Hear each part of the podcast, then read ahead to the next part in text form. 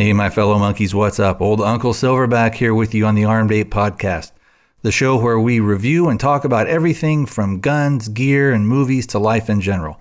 Nothing is ever out of bounds. As always, everything we talk about has the end goal of making our lives better by cutting through all the marketing BS using logic, reason, and honest discussions. I look forward to hearing from you soon and to your participation in the show. Hey, my monkeys, what is going on? Today is Saturday, it's the 12th of December, 2015. Let's get our contact info out of the way. I have the voicemail number, which is area code 206 745 81 206 745 2731. If you would like to record some audio or if you would like to send in an email, the email address is thearmedape at gmail.com, all one word, thearmedape at gmail.com. If you go over to the website, I do have Facebook, Twitter, and YouTube buttons, and you can check those out if you'd like. There is also an Amazon search box and a PayPal donate button if you're so inclined to uh, donate to the show. So that stuff is done and over. On the show today, we do have some feedback uh, from Thomas up in Salem, and he is sort of giving, I guess I'd call it maybe like a mini review on the iPhone 6 Plus. And uh, we also are going to talk about the movie called After, A F T E R, and this was released in 2012. Let's go ahead and hear from Thomas. Hello, Thomas down the road in Salem. Hey, I'm hoping I caught you before you ordered a uh, iPhone 6 Plus. I had one and ended up sending it back after two weeks. Um, I have big pockets. I wear cargo pants, but I'm telling you, this is like a brick in your pocket. Um, uh, it's kind of like the difference between a 380 and a 9 millimeter in your pocket. It's all of a sudden you know it's there all the time. I mean, literally all the time. But it's an $800 phone and it's a lot of glass. You're bending over and you're uh, lifting things, using your waist to leverage over heavy things, and that phone is just always there. So the, the regular six is big enough. I don't know if you're jumping from the four to the five, but uh, it's a big jump. The six plus is huge.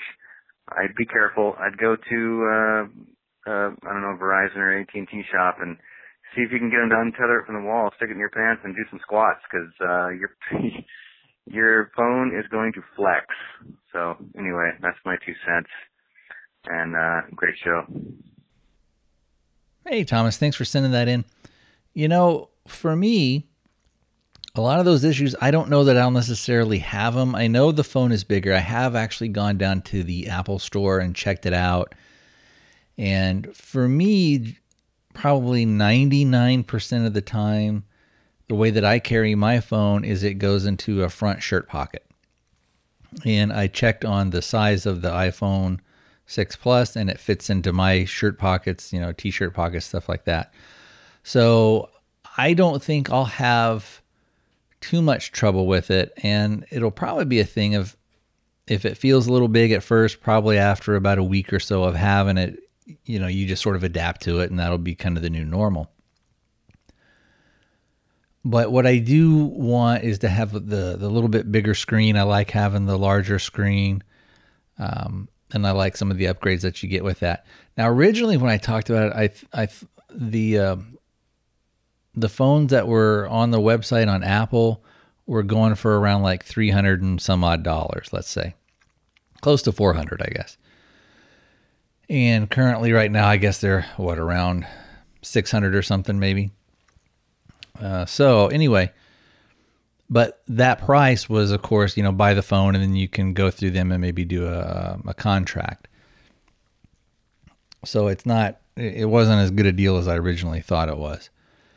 Uh, eventually, I'll get one. I don't know if I'll try and maybe get one used off of eBay or something like that, or maybe I can get one used from the the cell phone company that I go with, which is Ting. And I've talked about them before. They do have a thing where you can get new or refurbished phones from them. Sometimes their selection, of course, isn't as good. Uh, but anyway, I've looked into other maybe other providers and maybe going back to them. I've looked at um, Verizon, who I was with, and Verizon out here, especially out here in Arizona, has really, really good coverage, and there's a lot of the 4G stuff. So the one kind of downside I will say with Ting is that it's mostly 3G, and so my phone, if I'm out, is pretty slow. If I'm on Wi-Fi, it's not that big a deal. What I think, like I said, I'll, I'll probably end up just waiting a little bit. My phone, I can tell though, is sort of starting to slow down. It's starting to get a little sluggish. And I know some of that can be with, well, you know, and what I have is the the four. I have the iPhone four, and they're already gone into the 6S, I guess now. So even the 6 Plus is kind of the last or next to last gen, I guess you could say. Uh, but anyway, I've I've noticed that uh, uh, the phone is rel- is getting a little bit slower and a little bit sluggish, and uh, my battery life is kind of going down on it. But you know, as those phones get older, some of those things kind of, some of your performance kind of starts to go down a little bit with it. I know I could get another battery and and you know take the the phone apart. I wouldn't be afraid to do that. I wouldn't would think that I couldn't do it, but eh, I don't know.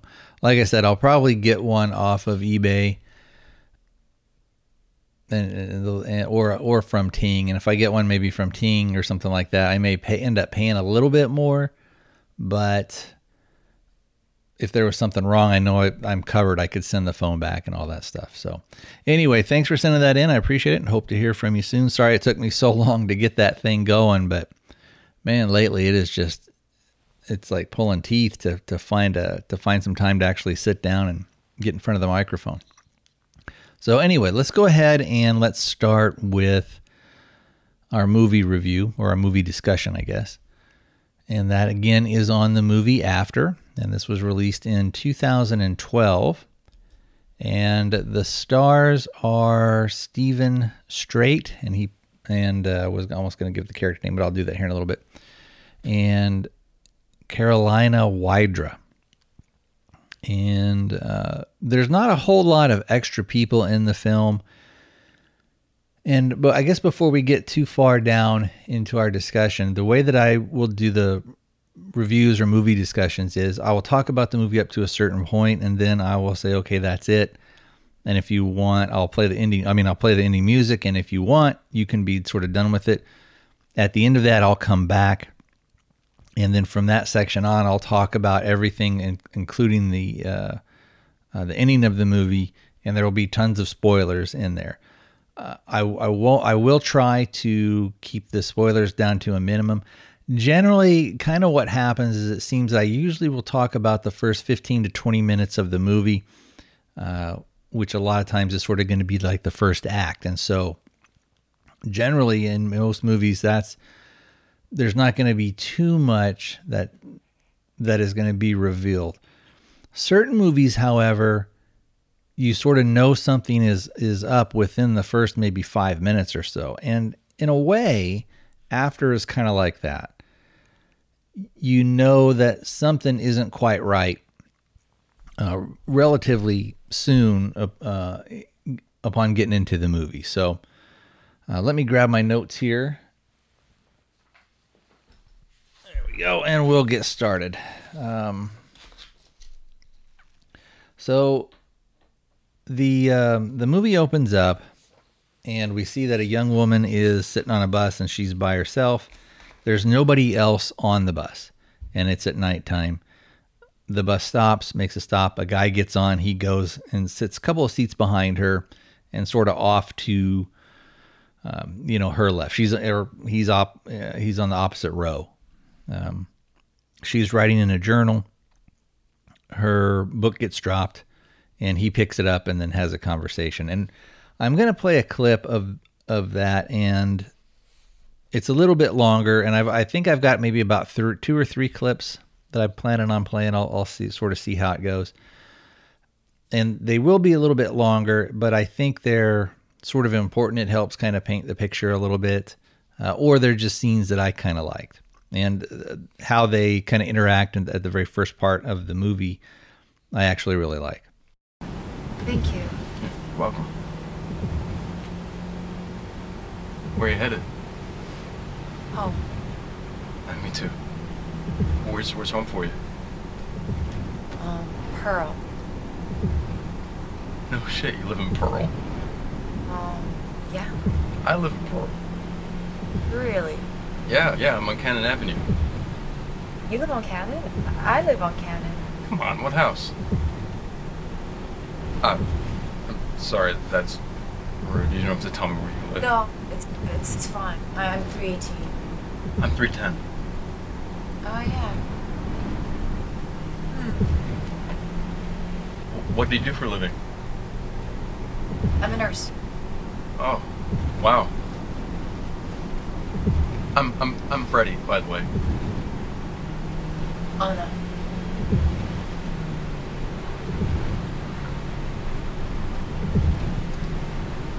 What do you do? I'm a um projectionist by day, artist by night. Projectionist. At the theater in town. Uh, see, Oh, what kind of art do you do? um, comics mainly. Like, for kids? Mm, Not exactly. Uh, uh, here, let me. I'll show you. Get the. Just in my. Uh, let me show you. Oh. Oh, thanks. This is uh something I'm working on. It's good. Hey, um.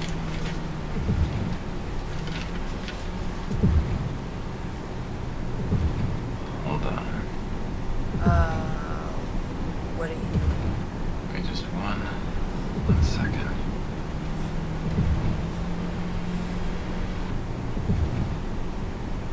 Yeah. Yeah, that's it. Wow.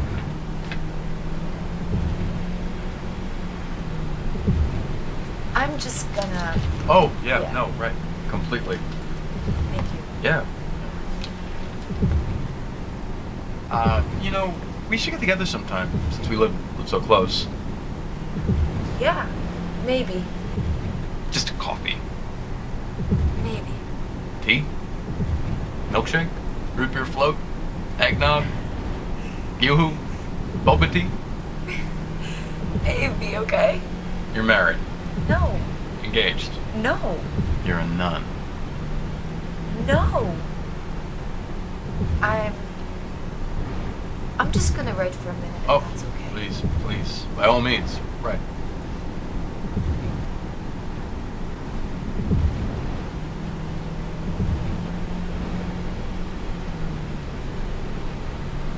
You writing about me in there?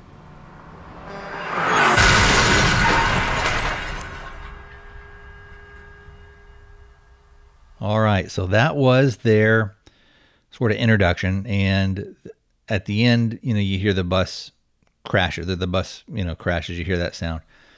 The next thing that we see is th- there's kind of a flashback to a, a little girl, and she's performing a, a play with her aunt. The next thing we see, it cuts to Anna is waking up and she looks over at the clock. Now, this is something that at first, the very first time I thought that, that I saw the movie, I, I kind of thought, oh, did I see what I think I just saw, or was it kind of a glitch? When she first wakes up, she looks over at the clock, and it only lasts maybe about half a second, maybe even shorter. But I went back and looked at it. The clock at first says 317 or 315, you know, something like that. And then it, there's like a little flicker and it changes to 917 and i thought oh you know that does, that mean anything or again is that and so anyway she's like oh no I'm, I'm late for work and so she pops out of bed she goes in there to start get ready for work. And she's wearing like a she sleeps in a tank top or something, and she's she goes to put her hair back up in a bun to get ready, and then she notices under her arms, her arms are uh, she has hair under arms, and you can tell by her reaction she's like, "What the heck? That that is not her her, her normal grooming habit." So she drives into work and she parks in the parking garage, and you see that there are some other cars there. It shows her sort of getting off the elevator on her floor. She kind of comes in. She's very preoccupied.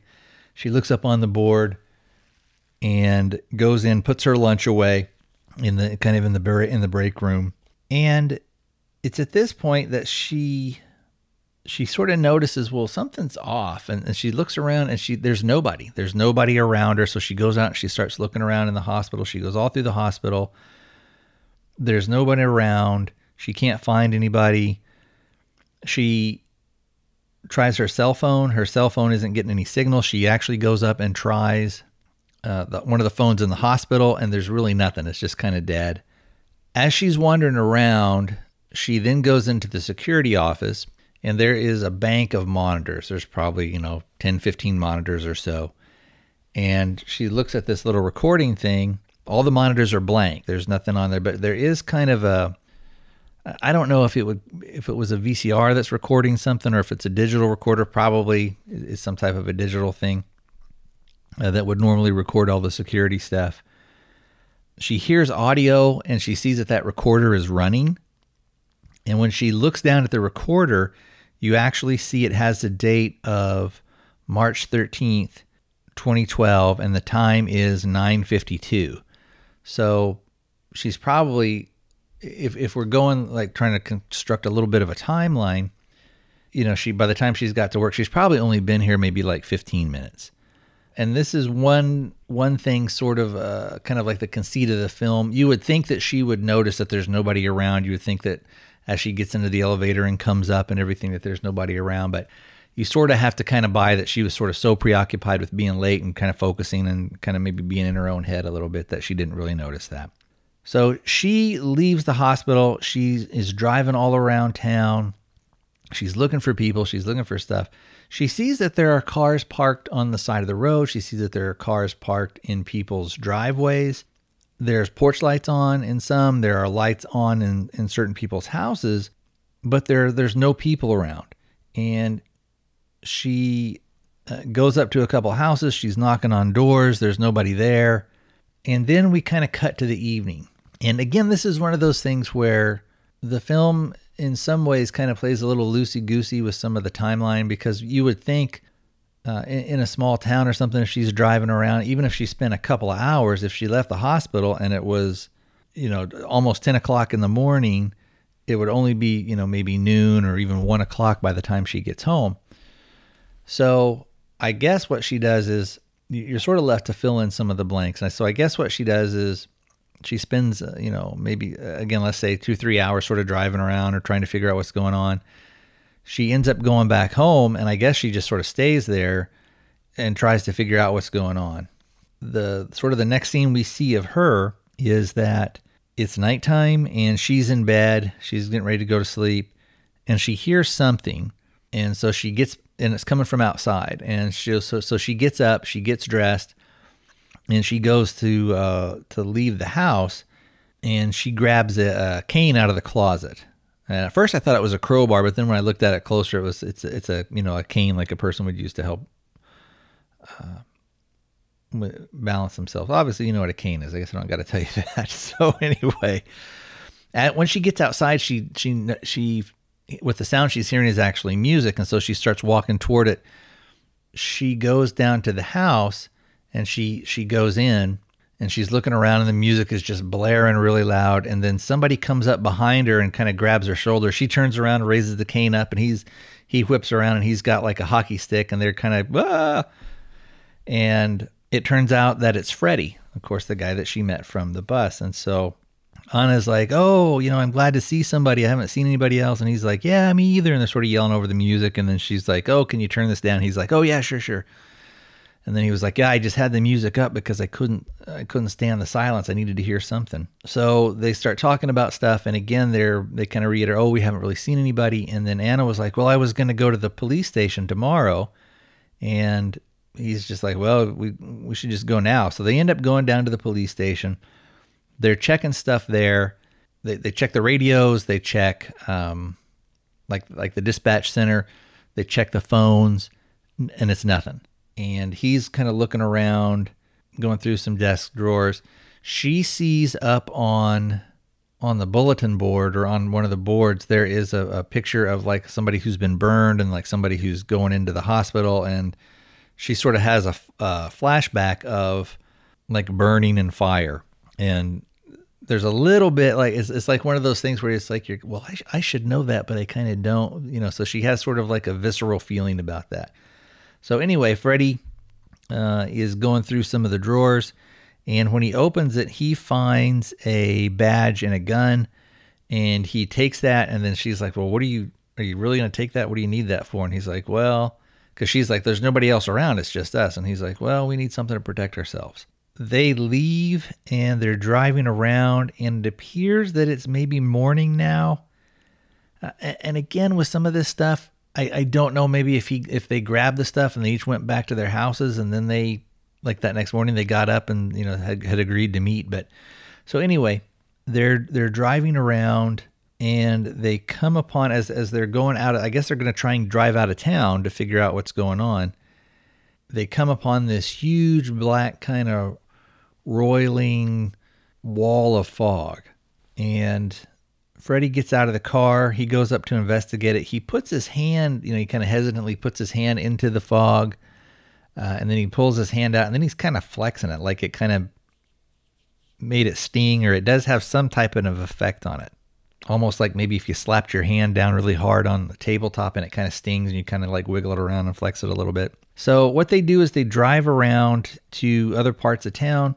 The wall is still there and he notices that it's sort of moving towards them. And then what they do is they drive back into town and they're up on maybe a rooftop or someplace of a building. And they see off in the distance, kind of all around them, is just this huge fog wall. Now, it doesn't encompass them all the way, it doesn't like go up all the way over them to where it's like a dome, but you can sort of see, you, you can't really see the horizon, it's just the fog but uh, like I said, it's very, very big and it's very, very high. There's also kind of lightning and stuff that's going through it. And so they, they get back from there and they're driving uh, back in through town. And then she stops when she sees something. They stop at this diner. And then she says, Well, that hasn't been here since I was a kid. And he's like, Yeah, I remember that. And when they go into the diner, we get a, a color change in how the film is shown to us. Before, what we've seen is everything is kind of dark. Everything kind of has like a cold, kind of like a bluish, grayish tint to it. And now, what we see is that it, the colors are much warmer. So it's got kind of like that reddish or a yellowy base to it. And there's people. There's people in the diner. They're eating. They start going up to people and they're like, hey, you know, hello. Nobody notices them. Nobody pays attention to them and they can't communicate with anyone. They can't get anybody to notice them. So while Anna is, is sort of talking to, trying to get some attention, Freddie sees some people walking outside. So he goes outside the diner. And as he's walking down the street, he's doing the same thing. He's trying to get people to, uh, to talk to him. And then there's a flyer that's blowing on the ground. He picks it up and it's for a carnival. And we cut back to, to Anna in the, in the diner and she sees it's that same woman and the same little girl that we had seen in the flashback earlier, uh, right after the bus crash. And they're talking about, oh, the woman is saying to the little girl, "This used to be my mother's, and it's yours now." And and uh, it, she basically gives her a little necklace. And then we cut back to Freddie. He's he's at like a shop window, and he sees that there there's a newscast, and it's talking about this big storm. And the interesting thing is now, the movie is supposed to take place at the same time when it was released. So basically, it's supposed to take place in 2012. And all the stuff that we see in the movie is probably from about 20 years ago. So we're still seeing all the old, uh, what do they call them? Uh, CRT, the the tube televisions, and some of the stuff that we see in the in the movie, you know, would be maybe kind of like some hang around stuff from the 90s or maybe even some of the stuff would be you know from the 80s because it looks like it was it, it could have been like a pawn shop or it could have been something like that. We don't really we don't really notice or we're not really told on that. So then we cut back to uh, to anna and she's listening to the conversation. She goes up to try and and touch the older woman's shoulder uh, who we found out is a woman named aunt lou and as she goes to touch the shoulder everything kind of it stops and it it cuts immediately to again that gray color. And Freddy comes in and then when they exit the diner the diner's name on the door was called Powell's. And when they come out it's actually called the Daily Grind. And that was something that the very first time that I watched the movie that I didn't I didn't notice that. So obviously at this point and this is one of those things like and this is probably the first maybe 15 20 minutes of the movie that all this stuff has happened. So obviously there is something that is very abnormal that is going on here. And but we don't sort of know what it is and they don't sort of they don't really know what it is. They don't know why that they're the only ones that are around. When they when they see the people and everything like that they're both ex- having the same experience uh, it's not like they're they're seeing different things. So at at this point, again, this is kind of a little bit of a mini spoiler, but it, it's so early in the movie that it's not. Freddie and and uh, Anna start to have a conversation, and, and he's like, "Well, what do you remember after the bus crash?" And then, you know, they, they were talking about like he was talking about like, yeah, he kind of woke up with the full beard and everything. And at this point, they're really trying to sort of figure out what's going on. They they drive out to where the wall is. Uh, he has a tape measure and then he puts it down on the ground in front of the wall and and kind of he's also got a stopwatch and he kind of times the advance and then he's able to sort of figure out saying okay well if it moves this many feet in this many minutes or whatever that basically what he figures out is they've got around you know 65 hours or so before it would it would reach the center of town. And when what they've also done is they've sort of driven around to all the roads leading out, and he's gotten a map, and so see he sort of marked on the map. Okay, here's here's where the fog wall is. Blah blah blah blah blah, and they see that it's basically a circle around the town, and that the circle is kind of closing in. Also, at this point, what's happening is this um, because the the fog wall is so tall that it gets dark pretty early. So it's it's a it's a thing of it's almost like if you were down like let's say like in the Grand Canyon. Well, if you're up on the top of it at six o'clock, it's still going to be uh, pretty light. But when you're down in the bottom, because the canyon walls obscure everything, it seems to get a lot darker there a lot quicker. So what they do is they end up going to a grocery store and they're going to get some supplies, get some flashlights and things like that. And they're they're they're trying to figure out. They're trying to talk, and, and this is the con- they're having a conversation of well, what is going on? Is and she and Anna's like, well, have you thought about you know are we? And he's like, are we dead? And, and she's like, yeah. And he's like, well, we could be, you know, we could be in an alternate dimension. You know, it could be that you know this, that, and the other thing. And he he seems to be a little bit more open to kind of out there suggestions, and she is wanting more of like a concrete answer. And then she's like, you know, I she's like, I haven't seen any birds. We've seen, you know, zero sign of life. There's no birds, no bugs, nothing. And then she remembers the monitors that she saw at the hospital. And she's like, and then what she says is, I want to, I want to show you something. Now, what I'm going to do is I'm going to play a clip of them at the hospital. And at this point, this is where I, I I think I need to draw the discussion or the review to a close because it coming up really soon we sort of figure out oh, kind of what's going on and, and what's going to happen. And at this point it's probably been about, you know, maybe 25 minutes or so into the movie. So, I'll play the outro music and uh, here in a second, and uh, then we'll come back and we'll continue on with our discussion, which will contain lots and lots of spoilers what I like to do too at this point is talk a little bit about uh, maybe some things that aren't necessarily specific to the movie. I'll talk a little bit about some of the uh, uh, the actors. They look, um, especially her. She looked familiar, and I, I, don't know if I've seen. I think I've seen her in other things. Uh, and again, the uh, Anna, the character Anna, is played by Karolina Wydra she's been in some stuff. She's been in uh, Crazy Crazy Stupid Love, which I never saw, Europa Report, which I did see, and I think that's where I recognized her from. Uh, and it says on the on her IMDb page that she was born in Poland, and there's times on there where you can hear a little a little bit of an accent that kind of comes through. I didn't notice it the first time that I did it, but as I've kind of watched the movie a couple of times and gone back and you know taken notes and and done stuff, I can hear every once in a while she'll kind of she'll kind of slip. She's been in True Blood. She's been in Justified. She's been in uh, you know a, a, few other things. It seems like she's got a bunch of stuff going on.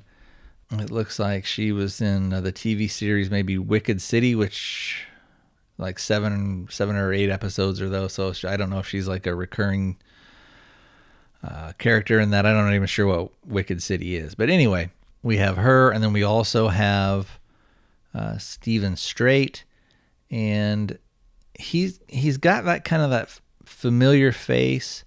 I'm looking at some of the stuff if, if, if I would have seen him in something, and I don't really know uh, that he would have been anything that I would have seen. And looking at some of his earlier things, it looks like shortly after the release of this movie, he had a recurring part in a TV series called Magic City. Um, Sleeping with the Fishes was, I guess, it was a movie. Another TV series, Revenge. Thing called Hot, which I don't know. Another TV series, Expanse.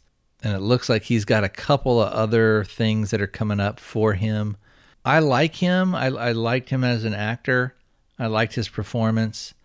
Of the two, I would say that maybe his was a little bit of the stronger performance, but they both they both did you know quite well. So would I recommend the movie? And I would say if you've got Netflix, it's well worth a watch. It is a, mm, I don't, I wouldn't necessarily call it a low budget movie, but it is definitely, it has, it really, it kind of has the feel of sort of like a first feature. And if you go and if you look at sort of the kind of one of the writer director guys his name is, let's see, Ryan Smith. And it looks like what he had before were a couple of shorts and, and, and some other things, but basically they were sort of like video shorts. And it looks like this is maybe, it looks like this is only his, um, his only feature length movie. I haven't, I haven't seen anything else from him. So who knows? Who knows whether he'll, we'll see anything from him in the future. But for that first time feel. And it's not, I'm not using that as like a, a pejorative or a derogatory thing, you know, that it feels like a first time thing. But it is definitely, it's definitely worth a watch. And I think you'll enjoy it. There are some little things here and there that, you know, that are kind of a little bit loosey goosey. And like I said, some of the timeline stuff, you know, when you're like, well, how long was this person here? How long were they there? So anyway, if you've got it on Netflix or if you see it at uh, at Redbox or something like that, uh, go ahead and pick it up, give it and, and check it out. I think you'll like it. Also, I'll, I'll take this time to say that if you see it and you want to kind of send in your thoughts on it, just whether you liked it or didn't like it, or or what maybe you thought they could uh, improve on, things like that. What I'll do is, if you want to have spoilers in your in your review, try and do maybe talk about some stuff where it's non-spoiler and then go into spoilers or if it's all spoilers I'll let, I'll give people a warning so that they can know to skip it and all that kind of stuff if they don't if they haven't seen it yet. Uh, so anyway, I will talk to you guys next time. Take care.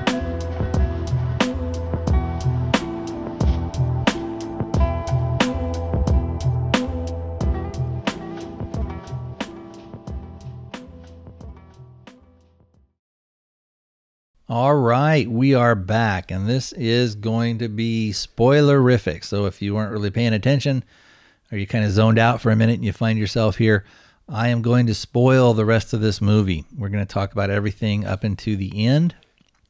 So if you haven't seen the movie, go ahead turn this off, or if you uh, and and come back once you have seen it, or if you're like, well, it doesn't really matter, I can hear stuff about it, and uh, you can still you still uh, can watch the movie and kind of get some enjoyment out of it. Go ahead and stick with me. Uh, but again, from here on out, there will be spoilers. So when we left, they had had their discussion in the grocery store about, you know, what exactly is going on here. And she takes him back to the hospital. They go back into the security room, and I'll go ahead and play the clip. One of the things, of course, you won't be able to get from the clip is when they are looking at the monitor. The date is 314 2012 at 320. And when we remember, when, or when we go and look back, when Anna was there the first time, the date on the on the clock said 3 13 2012 952. Now, kind of or, or on the on the recording device, not on the clock, but on the clock, I think that that was a clue. That remember I talked about that. Oh, there was kind of a flicker. It looked like it said three, and then it said nine. So I think that was sort of one of the clues of sort of the that that you are in a different reality than you normally would be. Let me go ahead and play that clip, and then I'll come right back. And it's a little bit longer. What? I need to show you something. I, I think this is some kind of recording. Yeah, it looks like it's recording now. Let me rewind.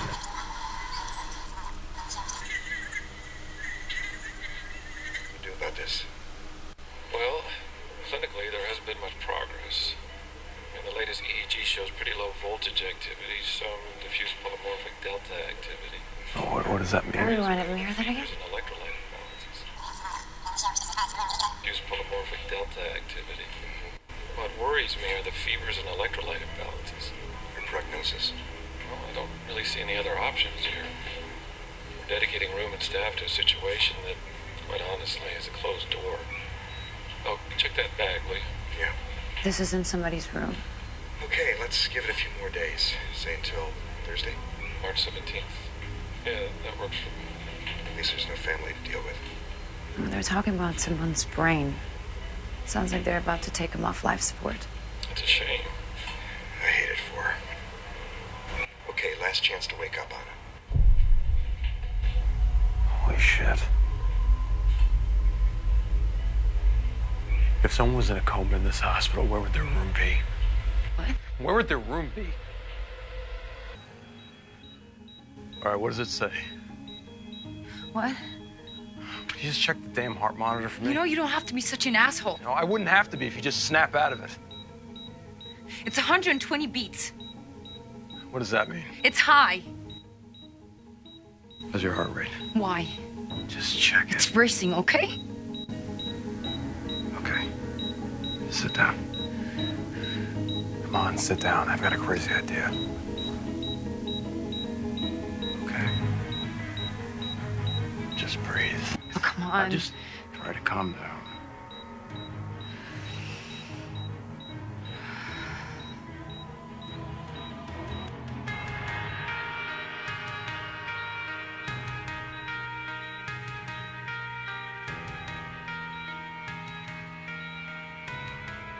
What are you saying here?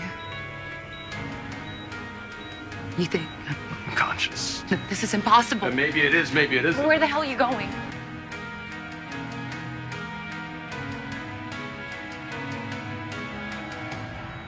What are you looking for?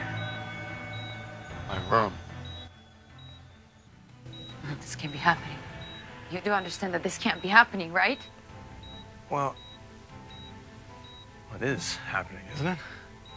God, how do you so easily? And besides, it is not March 14th. Maybe it is. That would mean that the bus was two months ago, Freddy. Yeah, and maybe that's why we woke up looking like Wookiees. No, but this isn't real. I mean, that's what you're saying, right? No, I don't know real. what's real and what's not. The voices we heard were coming from your room. That room, right? And it seems to be recording constantly like it's live. Maybe we've been out for two months. So why did we wake up today? What happened to the last eight weeks? Listen to me. If what they said about you is true, And it really is March 14th. and We've got Three days. In the darkness. That's why the darkness is moving towards us. In three days, everything will be gone. How do we get out?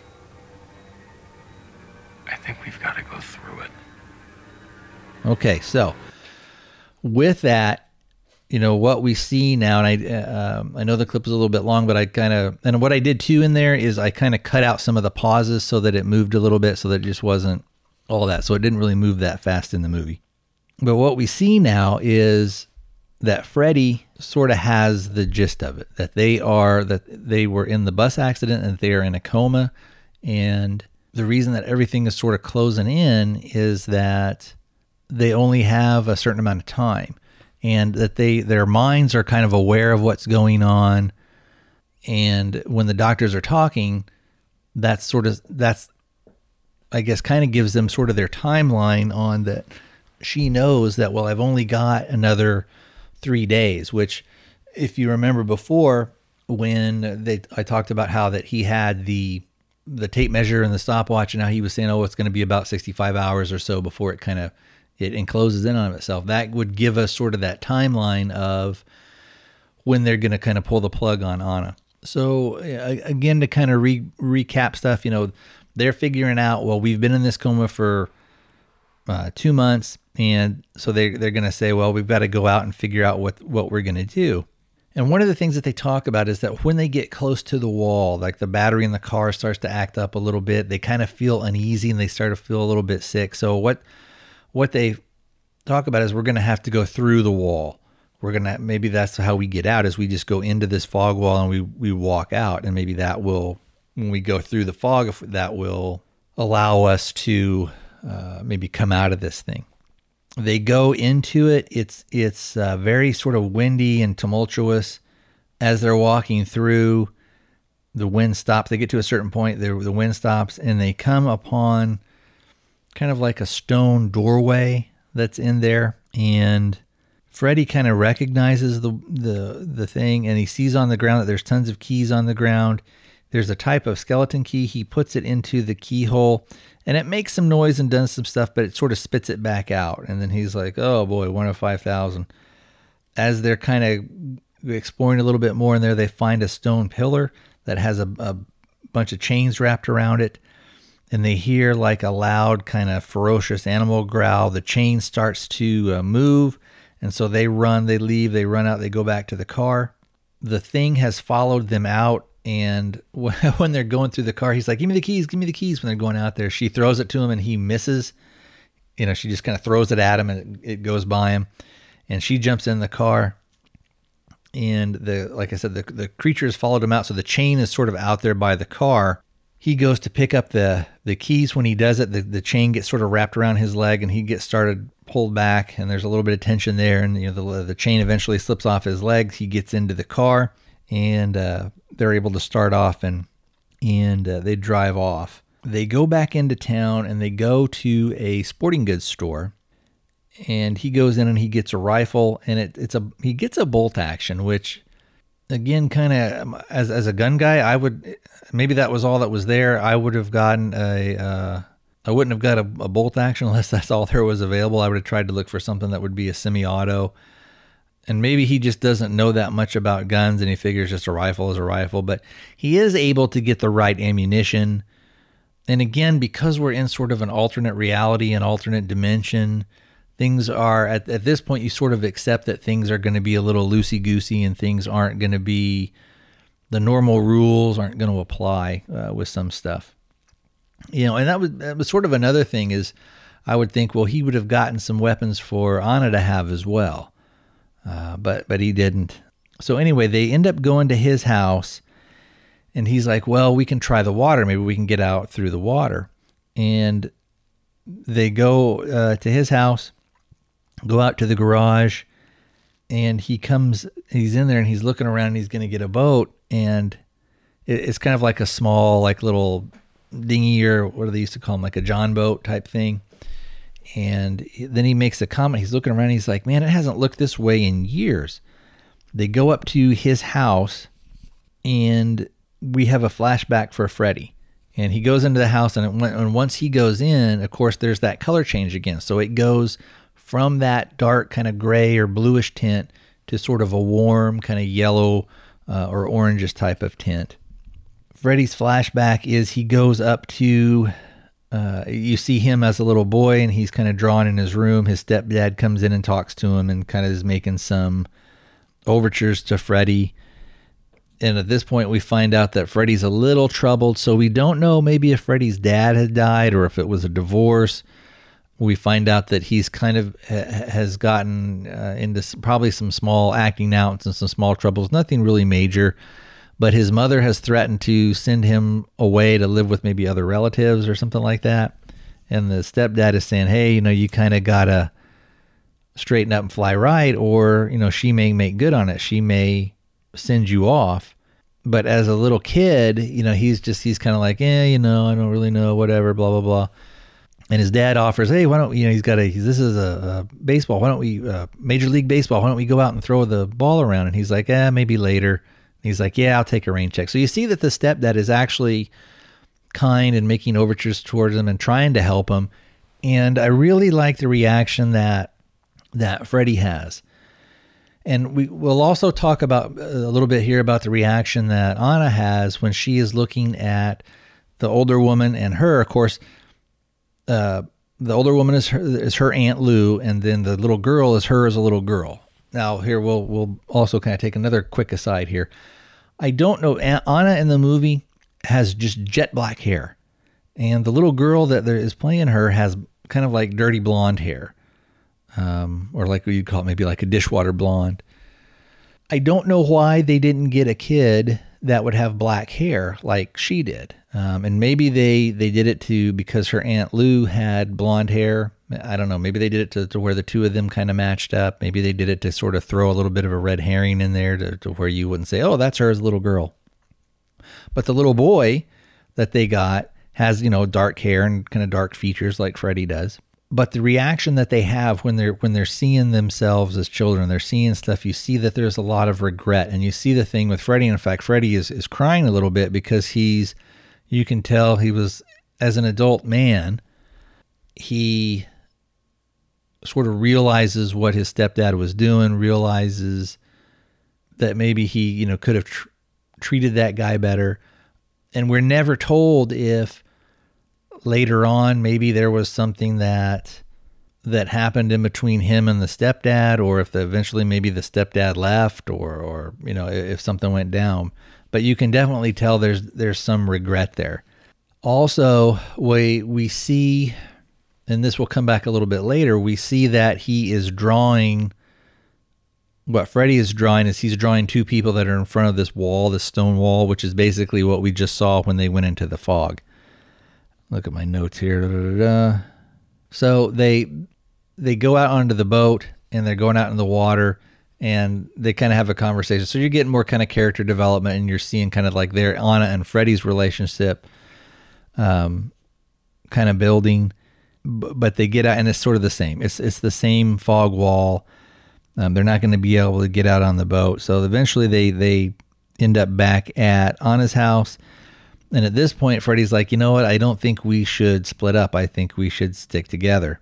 They kind of have more discussion about, you know, kind of uh, each of their lives, and he's, you know, he's saying you're not alone, and you know this and this stuff. But it's it's more stuff where you see kind of that they're that they are building a relationship and they're building a closeness with each other, even though it's a very short time. But you know, they are they are in these extraordinary circumstances. So she's in her room. She's getting ready to go to sleep.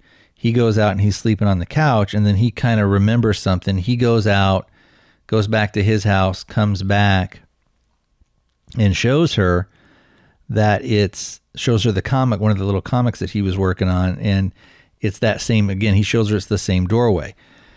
There is a uh, a date on there, which is like August twenty third of ninety two, which would give their age, if we say that they're both around 10 or 11, it's going to put their age right around like 31 uh, for the movie. And that's kind of what I had guessed at before. And they, what they do is they, uh, and again, it's sort of that loosey goosey stuff. They kind of go back outside and they see that there's some carnival lights off in the distance, and I guess they walk down to the um, to the to the carnival, and again we get the color change, and we actually see that there's tons and tons of people around. They end up kind of inadvertently splitting up. Uh, Anna sees her and her aunt Lou. Freddy sees uh, himself with his friends, and uh, you know as, as their kids, and sort of as they they kind of pass each other and they inadvertently sort of bump into each other, uh, the two as kids, and they sort of look back at each other. But you know, it's like, eh, nothing really much happened. What we see is that Freddy and his friends are, well, let me let me back up here a little bit. So once they sort of have that, we kind of, they um, and like I said, they can sort of see each other's they could sort of see what each other is seeing. So as they were following each other, as they were following their younger selves, I say, they see that when they bumped that the kids as kids they bumped into each other and kind of looked at each other.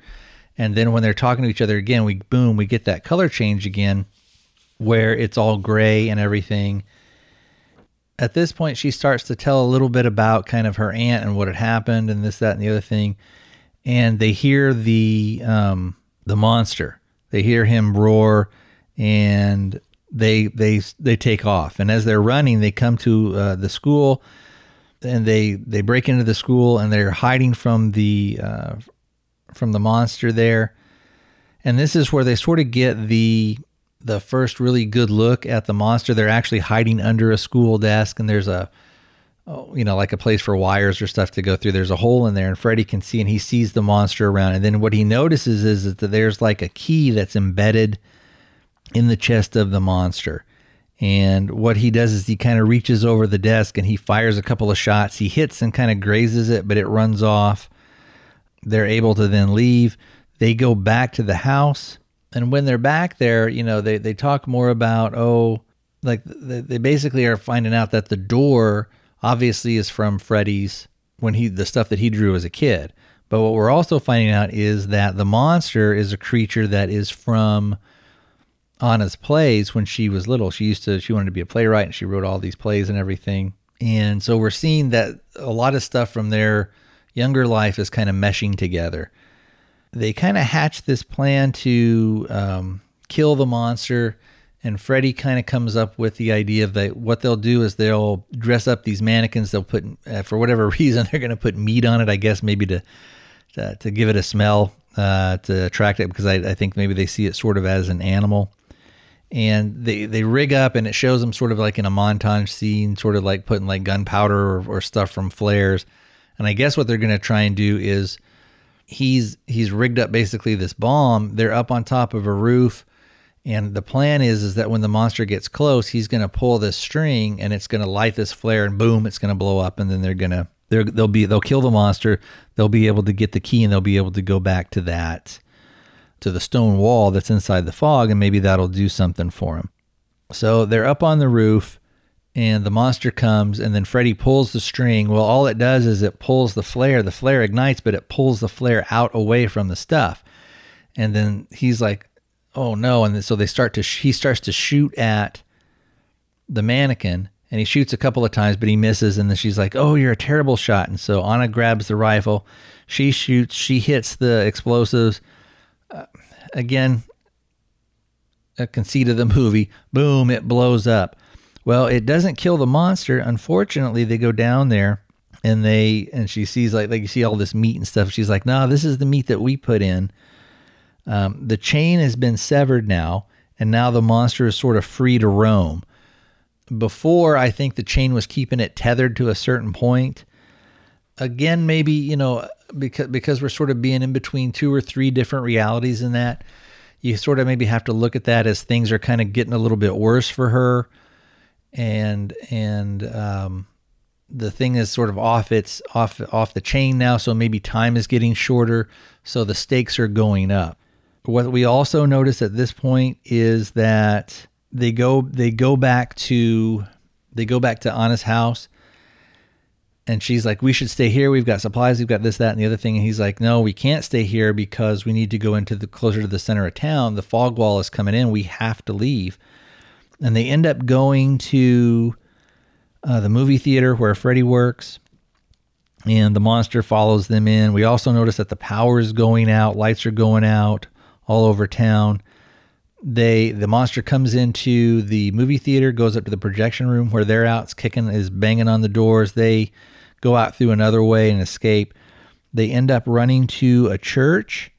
The monster is following them. They when they get into the church, he's able to block the door with a like a cross that's there and he's banging on the door and then it kind of seems to give up and it seems to go away at this point he's telling her you know again oh you're you know you're not alone this that and the other thing and that he's not going to let her die and he's you know he's going to he'll do what he can um, and they start to get to have almost like a romantic mo- moment where he's going to touch her face and maybe lean in to give her a kiss and then all of a sudden she's like just racked with terrible pain she kind of gets sick. He takes her in and, and tries to treat her as best he can. Then he brings her back out to the pew and he, he puts her down there.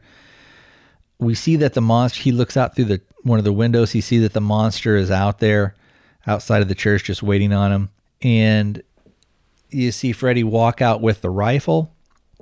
And at that same time, she kind of kind of comes to a little bit and she's like, What are you doing? And he's like, I'm not going to let you die, Anna. And so he goes outside. She tries to follow, but she's so weak that she can just she can barely walk, but she's she's moving. And then you hear uh, a couple of gunshots, and then she eventually gets she kind of crawls and staggers outside, and she sees 50 yards away or so, Freddy is kind of out on his back, and the monster is dragging him off. She kind of goes back into the church she about the only thing she can find to arm herself with is a mop handle. She breaks it off so that she's kind of got like a stake, like you'd use to you know to to stick a vampire with. So she's basically got she's armed herself with a sharpened stick, and she is following kind of the blood trail, that, you know, because Freddy got pretty messed up. She follows the blood trail. She ends up coming back to her house. She goes up and she goes inside, and she sees that herself as a young girl and her aunt Lou are doing the play and she she had talked about earlier too that it was her fault that her aunt had died, you know, maybe a little bit sooner than what she should have. And then we also see that Freddy and his friends, Freddy has a little boy and his friends are coming up and they had talked earlier about, oh, you know, I, I can show you this haunted house. And it turns out that the haunted house, for whatever reason, is Aunt Lou's house where Anna lives. So Freddy and his two friends are there, and he says, Hey, see those wind chimes? I'm going to throw this rock. So he throws this rock, and it goes through the window. And when they were doing the play, when Anna and her Aunt Lou were doing the play, she was playing this monster, so she had a shawl on. And they had all these candles on the floor. Well, the rock goes through the window and it hits one of these candles. The candle gets knocked over. It hits and sets on the shawl on fire, and it catches sort of Aunt Lou on fire. Freddy as the little boy runs up to the window, looks in, and his friends are like, "Oh, did you do that?" And then they run off. And then we see that Anna kind of, you know, because Anna has sees this stuff. She's looking out the window. She and she sees the boys, and sort of, she had always thought that the reason that her that there was uh, that her aunt got caught that her aunt got burned very badly and ended up in the hospital was that she insisted on having all these candles and she thought that it was you know it was an accident but it was primarily her fault. And then we and then she looks over and she sees Freddy and he is just beat to shit. He's all bloodied up. And he's like, "Oh, I'm so sorry. I'm so sorry. I didn't know. You know, this is why we're here. This is why we're together to I guess to sort of work this stuff out." And he's like, "You know, it's not your fault. It's not your fault." And she has compassion for him. She doesn't, you know, kind of like blame him. Um, and she's like, "No, it's okay." then what we see is, and again, Freddy is in like he is in super bad shape, and then what we see is that the fog is starting to come in a little bit, and then we also see, and I guess the way that Freddy got there, I don't know if if like the monster brought him or drug him up to the house in trying to get Anna, and it was, and this is just sort of part of that world that he's going to drag Freddy around with her because they're kind of linked. So she's got her little stick and She's like, I'm not afraid of you. And this is a part of the movie that I kind of liked because typically at this point she would like, you know, fight it a little bit and stab it and kill it, you know, just outright. It would so like, you know, with her her admonition of I'm not afraid of you, you know, she would just stab it and kill it. But the monster kind of and the monster looks pretty cool. It's got this huge mouth with all these teeth. It has eye sockets, but sort of no eyes. So it's like if you had a, a round lump of clay and you just pushed in some places for for eyes, but you didn't put anything in there. So it's it's it's uh, you don't see into its head. It's solid, and then the head is kind of all wrinkly and stuff. I I like the design of the monster actually quite a bit. She goes to stab him, and he just like slaps her away, like bitch, sit down. They they kind of end up going back and forth a couple of times. Uh, she actually takes one of the candles and picks it up and kind of shoves it on him, and then you think, oh, he's going to catch on fire and he's going to burn, but eh, he just shrugs that off. And then he he throws her again. She lands on this chair. She still has the mop handle in her hand, and this is where you know it's a little bit typical. And then the creature jumps on it to kill to get her. She ends up stabbing the creature or the monster, and it dies. She's able to take the key or the the the piece that's in his chest out. She actually well, let me let me back up a little bit. She actually goes. She gets the key. She goes over to Freddy and she's just by him. And then you see the fog just kind of rolls in through the house, rolls in through the window, and it just surrounds him. And then she opens her, she closes her eyes because I guess she thinks, well, that's the end of it. You know, she's going to die.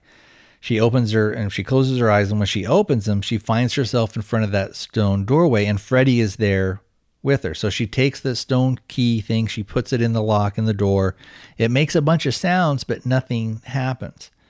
And then, uh, and again, this is sort of kind of the the supernatural element of it. Uh, you know, like I said, Freddy is bleeding. He's he's all torn up. A drop of his blood sort of floats up and goes into the key area, and it kind of starts to do something. So then she takes his hand and pushes it up there, and he is able to push the key in. And part of that is, I think that it had to sort of be Freddy that had to be the one to sort of push that thing in and to, and to open that door. Just like she had to be the one to kill the monster. I don't think that Freddy would have ever been able to kill the monster on his own because that was something from maybe her childhood that she had to confront and that she had to overcome. And much like maybe sort of that closed door, maybe that rep- represented some of his emotional uh, uh, what's the distance or, or being closed off emotionally, maybe toward his stepdad, and maybe toward his mom, and, and some other things. And so he's going to have to be the one to, to actually confront or solve that problem, much like her with the creature. So once that happens, she wakes up and she's in the hospital and she kind of she's she tries to get out of bed she falls she's kind of she gets up she's very weak she's staggering kind of limps she goes and tries to get to Freddy's room. Of course, there's all these other nurses and stuff, and they're like, "Oh, Anna, Anna, come here, come here." And she goes into Freddy's room. She pulls back the screen, and there's just some old guy, and he's like, "Uh, hello." Again, we don't know how much time passes, but it, it's got to be relatively soon. Maybe another day or two goes by. I don't. I wouldn't imagine that they would let her out of the hospital that same day. But let's just say a couple of days goes by she goes to Freddy's house. Remember, she knows where it is. Um, so she goes there and she knocks on the door and a woman answers and I'll go ahead and play a clip. It's uh, she she says it's it's uh she's Freddy's caretaker. So I'll go ahead and, and, and play a clip of that. Again, it's a little bit longer, but uh, I, I did like it. Can I help you? Um, I'm looking for Freddy. Um, I'm his caretaker. Come on in. Freddy. Hi. God, I was at the hospital. I was so scared.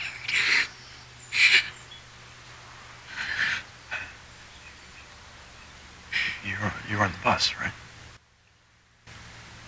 Freddy, don't you remember? I remember we, we had a good talk. He doesn't remember anything. Nothing but being on the bus. That he seems to remember clearly. This may sound crazy, but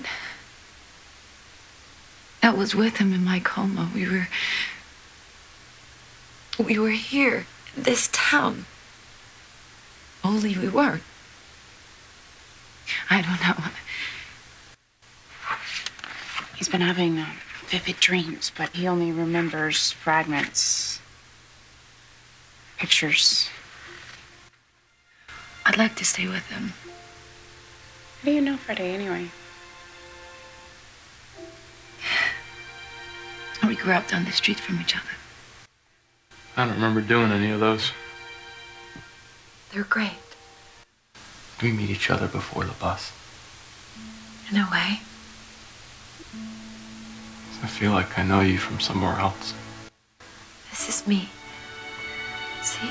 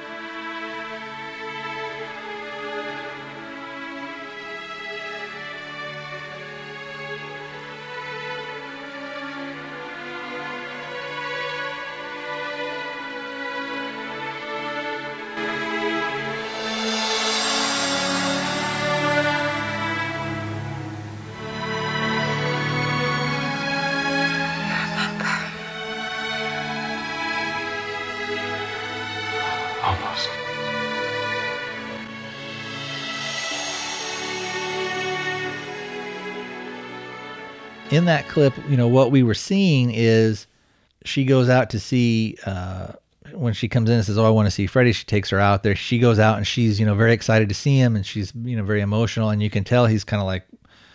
At one point, he she reaches up to his fa- and puts her hand on his face, and he's kind of like, "What?" And you know, as you heard in the clip, he doesn't really remember much. He he has bits and pieces, but would they they go up into Freddy's room and that's when he's saying I don't really remember doing that stuff. And then she's showing him things.